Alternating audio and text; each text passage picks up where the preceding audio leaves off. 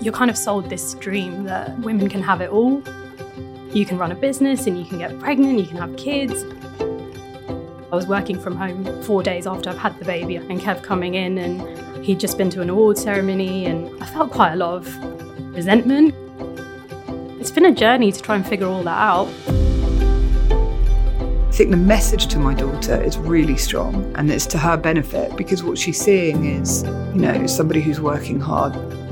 Don't be that child who, you know, hides behind a hurt sore finger. Go to netball and get on with it.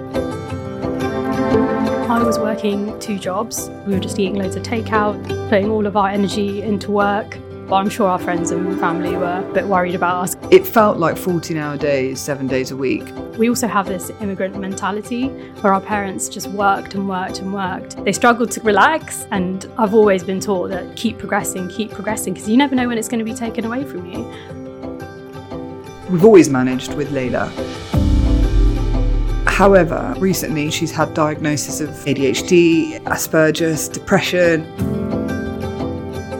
Being a business owner has meant that if and when she needs me, really needs me, I drop whatever I need to and I'm there for her.